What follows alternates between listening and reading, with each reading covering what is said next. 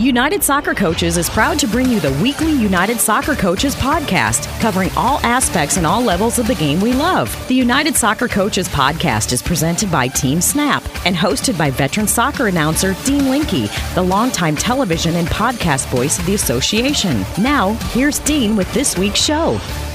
I am Dean Linke, and this week has been all about college soccer. Hopefully, you caught the last coaching through COVID webinar on Tuesday where we talked about the state of Division One college soccer, star-studded field. Ray Reid, the legend for the UConn men, Jeremy Gunn, who won three straight national championships at Stanford for the Stanford men, Marsha Harper, great energy as the new head coach at American, Brian Lee, great success at LSU, now leading the Rice program, and then also smiling Bob Warming, one of the winningest coaches in college soccer. He's now at the University of Nebraska, Omaha and he, along with Ray and Brian and Becky Burleigh, starting this food drive all Division One men's and women's conferences working together to run this food drive to raise food for those in need because of this terrible pandemic we're dealing with. It was a great webinar. I want to keep the theme of college soccer going this week on the podcast, and we're going to do that by covering D2, D3, junior college, and NAIA. We start at D2. Samantha Bohon, she's now entering her 14th year at Embry Riddle down in Daytona Beach for that D2 women's program. She played at Duke, big time player. Also got an extra degree at the University of North Carolina. Samantha Bohon kicks off the show. Then we go D3, 24 seasons now at Washington University in St. Louis. The top man for the men, Joe Clarke, who, by the way, won two national championships during his time at St. Louis University for the Billikens. St. Louis is legit for soccer in this country. In fact, I think it's the real soccer town USA. Then we push to junior college. Hard not to talk to Steve Clements. Guy's a Hall of Famer, seven time national champion at junior college. He's getting it done at Tyler Junior College down in Texas. You got to love Steve Clements. He's on. And then the Dunny way. Matt Dunn, Keiser University down in Florida. They're your reigning NAIA women's national champs. Matt Dunn will wrap up the show. And we get started after this message from our presenting sponsor, Team Snap. Managing your club or league shouldn't feel like a second job. With Team Snap, it doesn't have to. They help their customers save time and sanity on tasks such as communication, registration, scheduling, and more. Bring your club or league into the 21st century with Team Snap. Go to teamsnap.com slash NSCAA1. I am Dean Linke. This is the United Soccer Coaches Podcast presented by Team Snap. As you heard on Tuesday, we had a webinar with four Division One coaches. Today we spend time with Division Two, Division Three, Junior College, and NAIA. We start at Division Two, and we're so pleased to be joined by Samantha Bohon, who has been the head women's soccer coach at Embry Riddle down in Florida since 2007. This her 14th season on the rise. Samantha Bohon, thanks for being with us. Happy to be here. Thanks for having me. Yeah, indeed. Now, Samantha, we want to dig into the state of college soccer and everything dealing with college soccer. But before we do that, tell us a little bit about yourself, where you went to college, and how you ended up at Embry Riddle. Sure. I uh, am originally from Florida and uh, was fortunate enough to go play for Duke University and uh, played there for four years, which was a phenomenal experience stayed on and coached uh, as a volunteer assistant coach for two years because I was actually uh, training in, um, with the U.S. national team for the residency program for the 99 World Cup. And um, simultaneously got my master's at University of North Carolina in sport administration and coached for four years at the University of Tennessee as an assistant coach before heading to Embry Riddle. And so I'm entering my 14th year as the head coach at Embry Riddle, which is in Daytona Beach, Florida, my hometown. All right, great breakdown. You know, I'm, we're doing this podcast. I'm living in Chapel Hill, so obviously familiar with Duke. Yeah, with Duke and UNC, you must have enjoyed your time at both places. Uh, it's a wonderful area. I actually really love the fact that they're both so close. You get to have two really different experiences, but it makes that uh, that rivalry really special. Well, knowing that uh, you came from a D1 program and now you spent this time at D2, talk about D2's role for young women because I know it plays a big role. Sure. I mean, we always talk about that. I, I think if you look at our roster every one of them, I, don't, I think without exception, has offers at Division One. It's really about just finding the best fit, and um, whether it's an academic fit, whether it's a, an athletic fit, whether it's a geographic fit, financial fit. Um, it's really offering just another experience for student athletes that I think is obviously just as valuable and as important. So um, we we have a, a STEM sort of program with us with the engineering and flight, and then we have um, psychology and business and some other majors. But again, it's really just about finding the right fit. But we have found some really remarkable student athletes that are going on to, to do some crazy things with SpaceX, the NASA connection. We have some some grads, you know, involved in that. So again, the Division two option, NAIA, we were NAIA before we went Division two. I just think it's all about finding the right fit and not getting so caught up in the division. Right now, as you know, it's uh, really tough, particularly on the men's side. A couple of prominent programs on the men's side, D1, have been dropped. As we're all dealing with this COVID situation, the pandemic, and how it's affecting college budgets, why is it important to make sure that uh, we keep these programs alive, particularly on the women's side? Oh man, the, the experience. I mean, I'm, I'm I'm living proof of it. You know, I've been out of school for almost 25 years, but I recall lessons that I learned in those precious four years, as well as the friendships and the relationships. I mean, it really does treat such a, a, a wellness beyond just your sport experience. Uh, I think I, I read somewhere that uh, the women that are at a C level in businesses, that are almost uh, 90% of them have had some sport experience. So I just think that it's really valuable. Um, it teaches teamwork, diversity, inclusion, um, all sorts of life lessons. Literally, I could spend the whole podcast talking about the, the benefits of being a student athlete. What kind of discussion, Samantha, have you had with your athletic administration about the status of playing games in the fall moving forward? What uh, what updates can you give us? Sure, I, I'm very fortunate. Our athletic director at Embry-Riddle, John Phillips, has been very transparent and um, has has actively sought out um, not just my opinion but all of the coaches' opinions.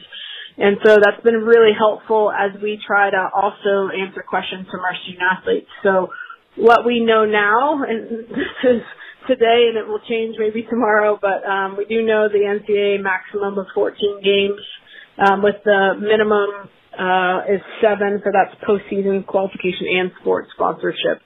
Uh, for us, we have not voted on a conference uh, schedule yet. I know that there's a proposal that was sent out to our conference coaches, and I think they might be doing that on Wednesday.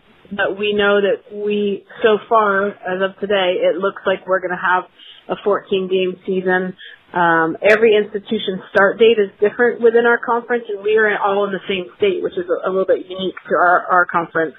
Um, we have 11 members, and we're all in the state of Florida, where I know a lot of other conferences are spread out amongst other states. So it makes it a little bit easier because we're all under the same state regulations, but each university has their own policies and procedures. And so our school is starting on time in person, which is August 24th and um, I do know that they are having discussions about trying to end in-person classes uh, for the Thanksgiving break and then finishing off virtually. That's not been confirmed, but I know that that's in discussion. Maybe you don't know yet, but what do you think it means as it relates to crowning the NCAA champion in D2 this year? Do you think that's still viable? I, I definitely think so, and, and we've told our team, you know, we always wanted to model a program that kind of bobs and weeds and, and adjusts and modifies as given, whether that's, you know, we've had hurricanes a couple of years in a row.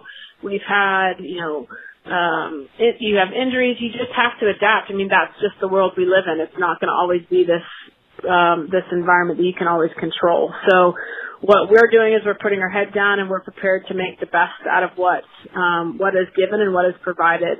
But I, I certainly think it's a viable, um, season it, again, it's going to be what you put into it. And I know for us and for our conference, we're going to go all in. Explain the D2 dynamic because as you know, coming from Duke where you had an outstanding career and then going on to get another degree at University of North Carolina, you know better than anybody the impact of big time sports, basketball and football and how that affects the budgets of the other Olympic sports. At D2, perhaps it's different how much does this pandemic affect the overall budgets for sports or does it not affect it at all? No, that's a great question.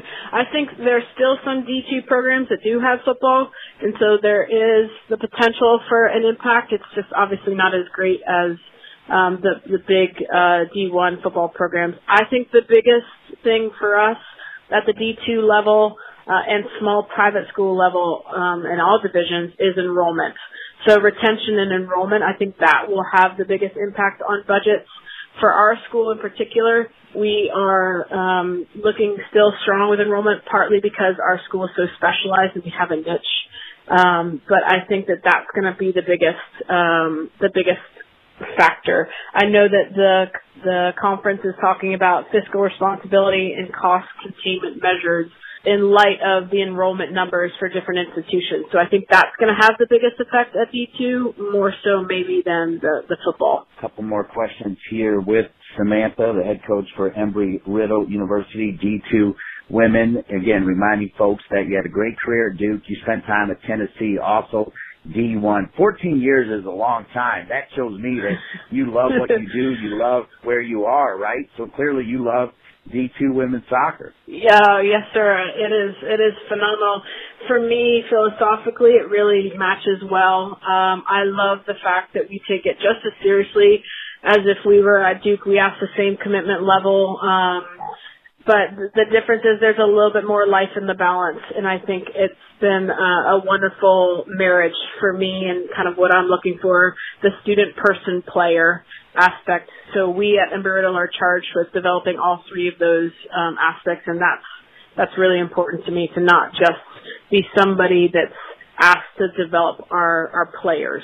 And Embry-Riddle is just a, a, great fit, and we have wonderful coaches and great administration and leadership uh, to enable us to do that. So it sounds like it's about family. You also have a family. You've got a couple boys.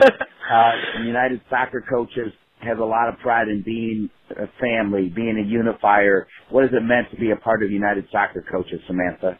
It's wonderful. I mean, especially now, I really think that we are benefiting even more so from this involvement and, and, and partnership in United Soccer Coaches family. Just connecting coaches. There's so many questions. There's so many um, opportunities even to learn and grow. I listened to several webinars that the United Soccer Coaches have uh, have put on, and I just think it's enabled us, as I think Colleen Hacker said, to grow through this experience and not just get through it. And um, the resources that, that the United Soccer Coaches Association provides for all of us has just been uh, invaluable. I think it was fitting that you tipped your hat to Colleen Hacker. She is so inspirational. Before we let you go, Samantha Bohon, with all your success at Embry-Riddle, all your success in soccer in general, this is just crazy times on multiple levels, not just with the pandemic, but with the terrible tragedy in Minnesota. Any final inspirational message for everybody listening? I echo the same sentiments that Megan Rapinoe said and just challenge us to be better, to start with us individually, to use whatever platforms we have to create positive change. And I think that that's um, more important now than ever. Samantha Bohon, keep your team safe, keep that wonderful family of yours safe, and thank you so much for all you're doing for D2 women's soccer and for college soccer in general. And thanks for being a member of United Soccer Coaches, Samantha. No problem. Thanks for having me. Samantha Bohon, she was outstanding. Speaking of outstanding, St. Louis as a city probably really is Soccer Town USA. I know Kearny, New Jersey has had some big time players come out of there and there's a couple other pockets, but when you look at the rich history of St. Louis, of course, the Billikens have won a ton of national championships. They're hoping to return. They now have an MLS franchise. They've always been big with indoor soccer. St. Louis is a mover and shaker with some of the best players, men and women, to come out of this country. Washington University in St. Louis, Joe Clarke, who, by the way, won two national championships as a player at St. Louis with the Billikens. He's been the coach a long time there for the D3 men's program. Kind of a pipeline with all the great youth clubs down there in St. Louis as well. Joe Clarke, around the corner on the United Soccer Coaches Podcast, presented by Team Snap. Being a coach means being a lot of things mentor, teacher, role model, motivator, leader, organizer. Of course, it's not easy to be all of those things. You need help, And who better to help you than an association of fellow coaches? Membership with United Soccer Coaches includes access to over $500 worth of e learning courses, an improved online resource library with more than 1,000 activities, session plans and articles, $1 million worth of liability insurance, and a whole lot more. Visit unitedsoccercoaches.org slash join and start your free 30-day introductory membership today. United Soccer Coaches, your association for all things coaching. Welcome back to the United Soccer Coaches podcast presented by Team Snap. As you know, this week the focus on college soccer Tuesday, the great webinar on the state of Division One college soccer. Today we're talking D2, D3, junior college, and NAIA. Up next, D3, and we go to Washington University in St. Louis to talk to their top man for the men's program, Joe Clarke two-time national champion as a player at St. Louis with the Billikens, where he also coached for several years. He stayed in St. Louis, loves what he's doing at Washington U in St. Louis for so many reasons. We'll get to that in a little bit, but right now, as we know, we're dealing with this pandemic. We're dealing with social injustice, Joe. So as we welcome you in, is there an opening message during these unprecedented and tough, difficult times? It is a real time to take a look at our perspective and what's important and making sure that we are living a life that is true to our values. Joe, as we know, you were a great player at D1. You coached at D1, but clearly you love your time at D3, Washington U in St. Louis. What makes D3 soccer so special? I, soccer, soccer, uh, and there's a lot of good soccer players in the United States uh, with, looking for places, you know, to play. And not everybody uh, can play D1 necessarily. Not everybody is up to that level, but they're still good players. And the kids, the sorry, the players that I'm coaching at WashU, many of them are extremely dedicated to the game. They want to succeed. They're willing to put time in to become better players. They they want to be advancing continuous improvement, as I like to use.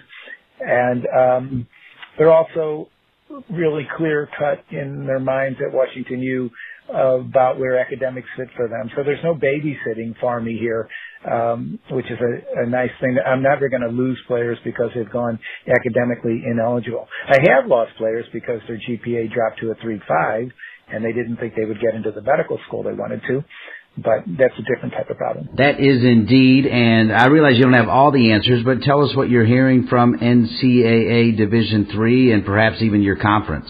It's somewhat encouraging. You know, let's face it; it's a time of uncertainty, and any plans that are put forward are certainly labeled tentative. It's all speculation.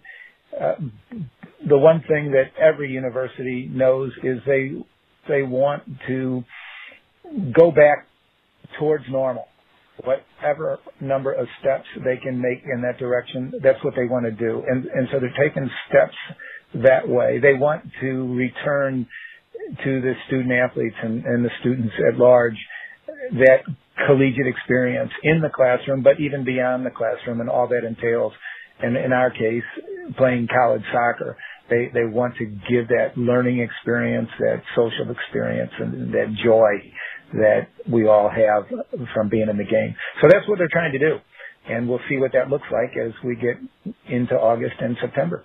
Joe, knowing you had such great success as a player and as a coach at the D1 level, but you see great programs like Cincinnati and App State get dropped, how does that make you feel? Actually, um, really kind of irritates me. Um, I don't want to see any sports get dropped and maybe it's just my perception, but I've always kind of felt that soccer uh, in the states at the collegiate level was a, a bit of a stepchild, and uh, it, it, soccer is the world's game, and I don't want to see any sports get dropped. I got to repeat that. Uh, and I love soccer, and I don't want to see colleges choose to drop soccer when it's the world's game.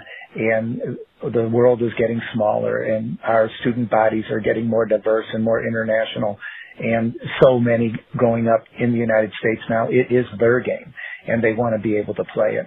And I, I long for the day where every university just knows they have to have a soccer team. Joe, a familiar theme both on Tuesday and today was a theme of a shortened college soccer schedule, maybe eliminating conference tournaments with a focus on getting an NCAA tournament in the books, crowning a national champion. Is that a theme that you agree with? It is.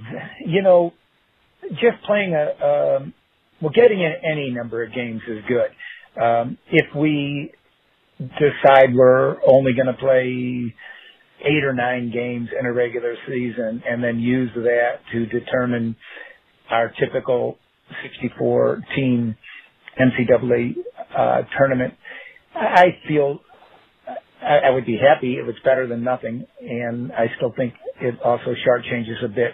I, I would love to see the idea of being, you know what, let's create something where on this particular year, every team goes into the tournament. And we will not bother seeding teams.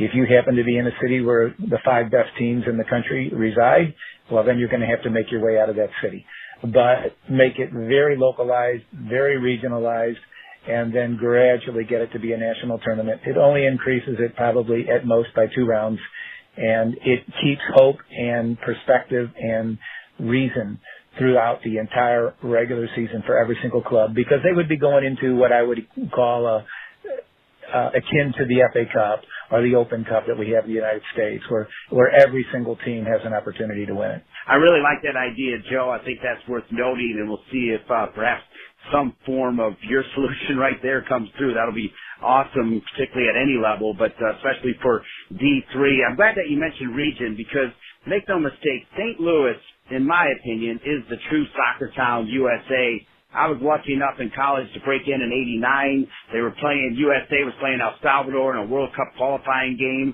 One of the first people I met was Steve Trittschuh. I met Harry Keough, Ty Keough.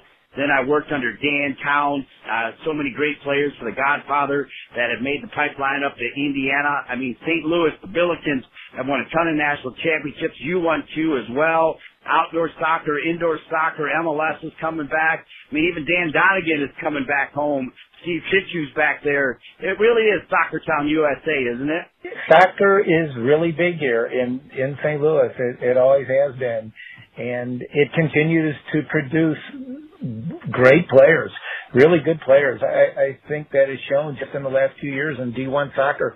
And, and, I don't want to shortchange the women. I just know the men better. But you know, we we had Jack Maher just, uh, I believe he was the number one draft choice as a sophomore in college in in the current MLS, and um, and then you had the young man from Duke going into the draft uh, in the sophomore year, and you have little John Lynn. Well, he's not so little anymore, going up to Notre Dame and, and being their top scorer as a sophomore. And what they've done, and I know I'm giving them a, some kudos here, but the uh, St. Louis FC in the USL, they they've had a lot of their juniors and seniors, particularly the seniors, where it worked on their schedule. They were training and practicing with the pro team throughout the spring and in the summer. And so when those guys went off to college, college was a step down or two from the training environment that they had been in. And, and St. Louis, uh, has really taken advantage of that and helped those guys develop and, and they've done a good job in, in their academy, which unfortunately no longer exists. And I think the MLS coming here into St. Louis, being so close down to St. Louis University, the new stadium, I think there's going to be a bit of an alliance and affiliation uh, integration that has a really positive impact for St. Louis U and their program. I think it's going to help enhance their recruiting. And um, who knows? Maybe it's around the corner. Kevin's a very good coach. Maybe it's right around the corner where, where that team's knocking at the door and even taking home another title. Obviously, there's a million other players I could list from St. Louis. I got to give a shout out to Kevin Robeson, who played at Indiana from St. Louis. But you also got to think about the Sorber family. I know you're pretty tight with the Sorbers, right, Joe? Oh my gosh, very close. Got to coach Mike when he was in college. And actually, uh, when you mentioned Pete Sorber and before you talked about Soccer City and I think you referenced Kearny, New Jersey and, and what a great soccer town that was. Um, when they played out in the playground like they did in Kearny and the winners stayed on, it, it drew me back. We had a few different locations somewhat like that, but Pete Sorber, Michael's father, was the coach at St. Louis Community College, Flo Valley, and every Monday night, everybody in the city went up there to play. And several times a year, it would be 66 games in the gym, and several times a year, uh, it would be a dollar a man, and the winning team, you know, took home the pot. And you had all kinds of great players, and, and it was really fun. Um, and, and Michael was playing there from the age of 12, very similar to Michael Bradley's deal. It's so much about environment. And Michael Bradley was training with Chicago when Bob was coaching there when he was a young boy. Mike Sorber, age not 10, 11, 12, 13, 14, he is playing with top level college players out there on that gym floor and then turns out play for the United States World Cup team. Indeed. In fact, we had Tom Dooley on last week's podcast. He talked about the great partnership between Dooley and Mike Sorber, so I'm glad you mentioned that. All right, Coach, can't let you go without you talking about United Soccer Coaches and what a great unifier it's been, especially during this pandemic. United Soccer Coach Association is doing a great job. And I, I've jumped in on one or two of these things that Ian is hosting where they'll go back to a clinic from a convention, be it 2015, 2016, whatever, and and uh, Ian and there might be somebody else with them, but they'll play a segment of the of the exercises, and then as it steps forward, they'll play the next segment. But w- between segments, Ian and his co-host will make a comment or two on how the exercise could be enhanced. You know, little bitty things, and they've been really spot on, and uh, it's been a great teaching tool. I can't wait until we get out of this pandemic situation. The flip side of it has been there. There are so many incredible webinars that are on right now, and uh, United Soccer Coaches is is one of the leaders in, in providing great opportunity for all of us coaches. Speaking of shout outs, I know you wanted to spend a little bit of time talking about Washington University in St. Louis and the student athlete part of the success there. It has been a uh, a blessing to go there. It is really a special school and um, very high academic school. The, the players that you get are dedicated to that classroom and they're dedicated to becoming good soccer players. And, you know, when I was at St. Louis U, um, I had great student athletes as well, kids, players that were really top notch, guys that are doctors and lawyers now. And I think the thing that kind of separates them is, is that, uh, nearly every player I had at St. Louis U kind of identified themselves first as a soccer player. And at Washington U, they kind of identify themselves first as a student. And you have to learn that when you're, when you're coaching them to make sure they can take care of, of what is absolutely most important to them first and foremost before they're going to be quality for you on that soccer field. Well said, Joe Clarke. Thanks so much for being a part of today's podcast. Thanks for having me on. Up next, we talk junior college with Hall of Famer, the head coach at Tyler Junior College, seven time national champion head coach Steve Clements. Looking for ways to improve your training sessions? Quick Goal has supplied the highest quality soccer goals, seating, field, and training equipment for over 30 years. From backyards to the world's greatest pitches, Quick Goal has products essential for every level of the game. As an official partner to the United Soccer Coaches and technical partner to U.S. Soccer, Quick Goal knows what equipment you need to take your game to the next level. Visit quickgoal.com to satisfy all your equipment needs. Welcome back to the United Soccer Coaches Podcast presented by Team Snap. This week has been all about college soccer and the state of college soccer. Of course, on Tuesday we had the great webinar covering D1 soccer. On today's podcast, we've got D2, D3, NAIA, and junior college. When you think junior college, it's hard not to think Steve Clements, the legendary head coach, now in his 19th season as a head coach. This man's won seven national championships between his time at Meridian and Tyler, and he is a great friend of the United Soccer Coaches. He has served as the national chair of the United Soccer Coaches All-American Committee for Junior Colleges. He's part of the advocacy group. The guy is a legend. Steve Clements, thanks for being on the program. Thank you, Dean. Glad to be here. Well, here's the deal. We're just trying to figure out the state of college soccer because of this pandemic, unprecedented times.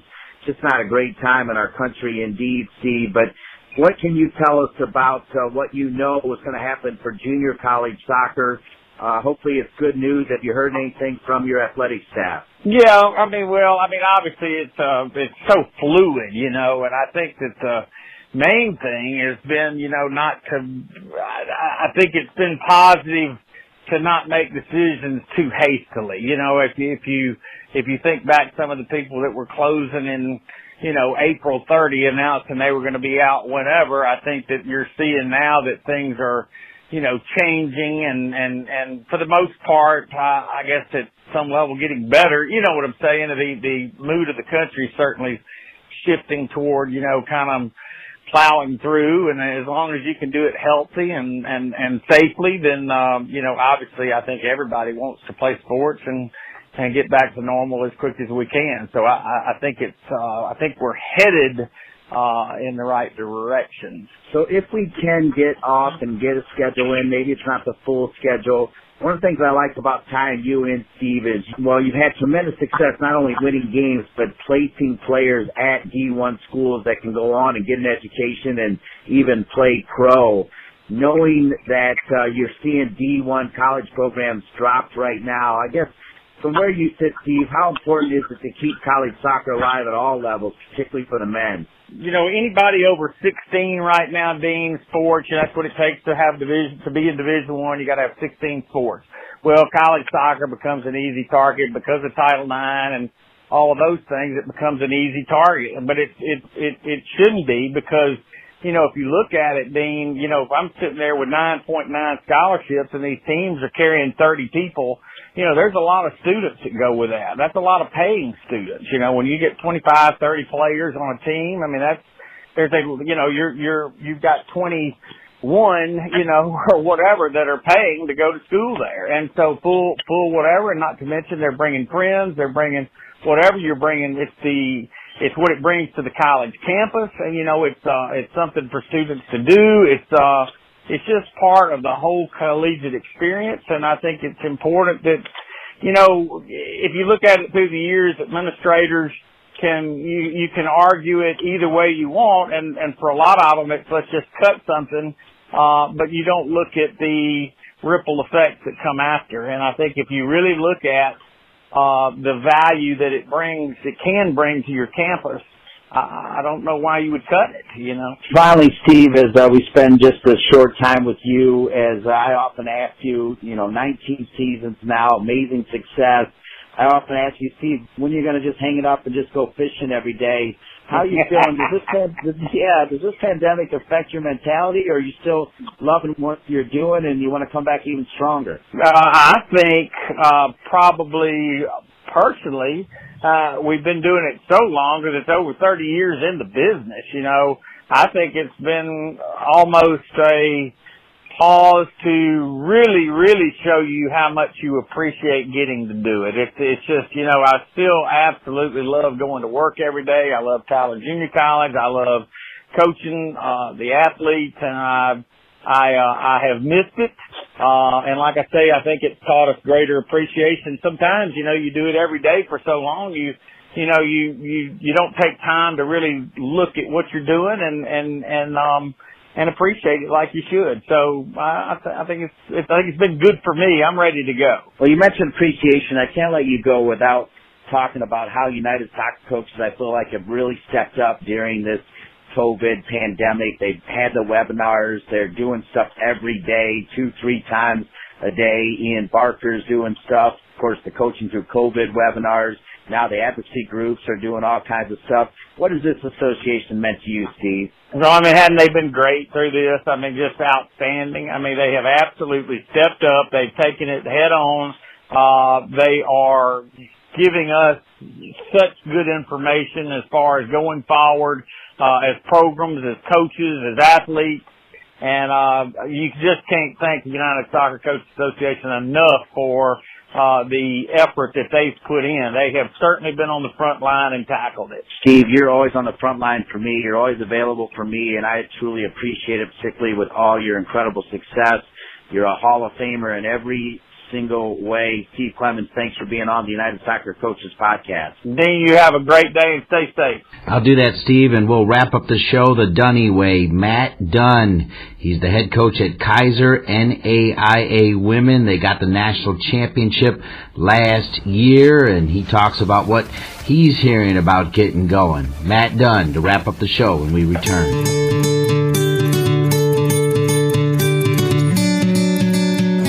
Snap's awesome. I have five teams on Team Snap. There are no questions asked by the players, the parents.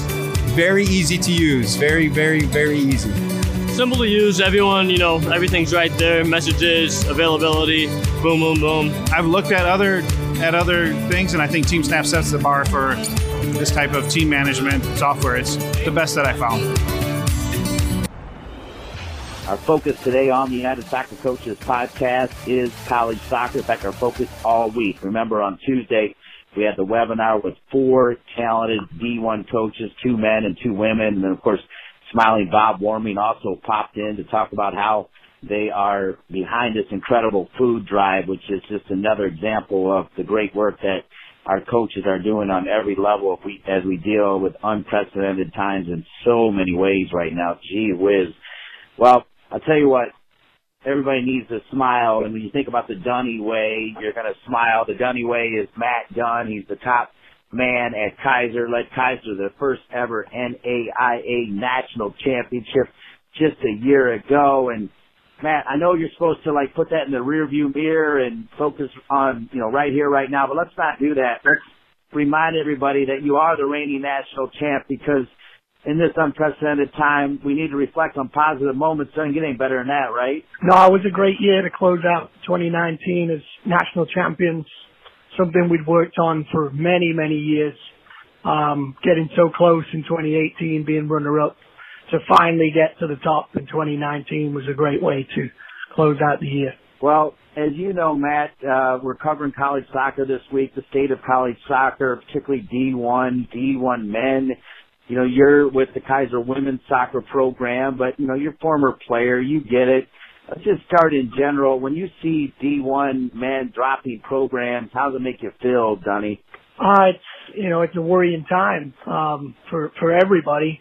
Uh, I think it's more the unknown that everybody's so worried about. Where, where are we going to go? And everybody's waiting for somebody else to make decisions or, um, at least start to put an outline together so we can all kind of then follow or, or change it a little bit to suit each program or each division. But at this moment, everybody's still just waiting. Uh, there's no, no answers from anybody because nobody really knows. It's too early to predict what's going to happen now that restrictions are being lifted in different states. And when you're talking about so many different states and then we got so many international players across all those divisions, we, we got a lot of different things in the mix, not just in soccer. It's every different sport. So it's it's a real worrying time because we just don't know what's happening. Because you played NAIA, you know the value of NAIA. Before we learn what you're hearing from the NAIA, which I understand is not a whole lot,